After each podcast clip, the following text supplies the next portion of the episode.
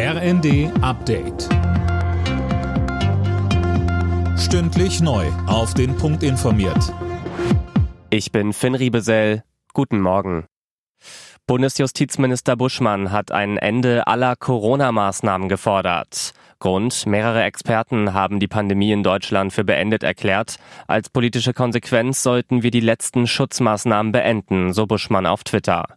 Auch die Virologin Ulrike Protzer spricht sich im ersten dafür aus. Die Impfimmunität, die wir aufgebaut haben, gepaart mit den durchgemachten Infektionen, verleiht uns einfach einen guten Schutz inzwischen gegenüber schweren Erkrankungen. Wir sehen einfach viel weniger schwere Fälle auf den Intensivstationen und damit können wir mit diesem Virus jetzt viel, viel besser umgehen.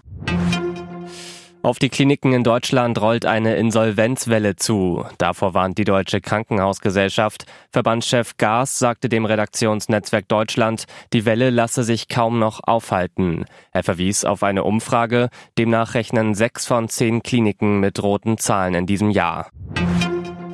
9-Euro-Ticket, Durchsetzung der Maskenpflicht und insgesamt mehr Reisende haben dafür gesorgt, dass die Zahl der Übergriffe auf Bahnmitarbeitende auch in diesem Jahr hoch gewesen ist.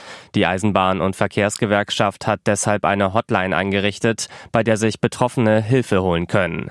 Die stellvertretende Vorsitzende der EVG, Cosima Ingschei, sagte uns, Wir haben auch an den Bahnhöfen das Problem, an den Infopoints, an den Schaltern, dass ja da Übergriffe stattfinden und die Kolleginnen und Kollegen da nicht gut geschützt waren. Ne? Das wird immer besser, dass man jetzt mit Glasscheiben operiert und so weiter und so fort. Aber an sich ist das ja auch keine schöne Situation, dass man sich da in den Käfig setzen muss, damit man nicht Gefahr läuft, angespuckt zu werden.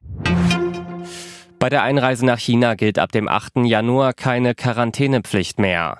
Künftig reicht dann ein negativer Corona-Test, der höchstens 48 Stunden alt ist. Peking war vor wenigen Wochen von seiner strengen Null-Covid-Politik abgerückt. Seither breitet sich das Virus in China rasant aus. Alle Nachrichten auf rnd.de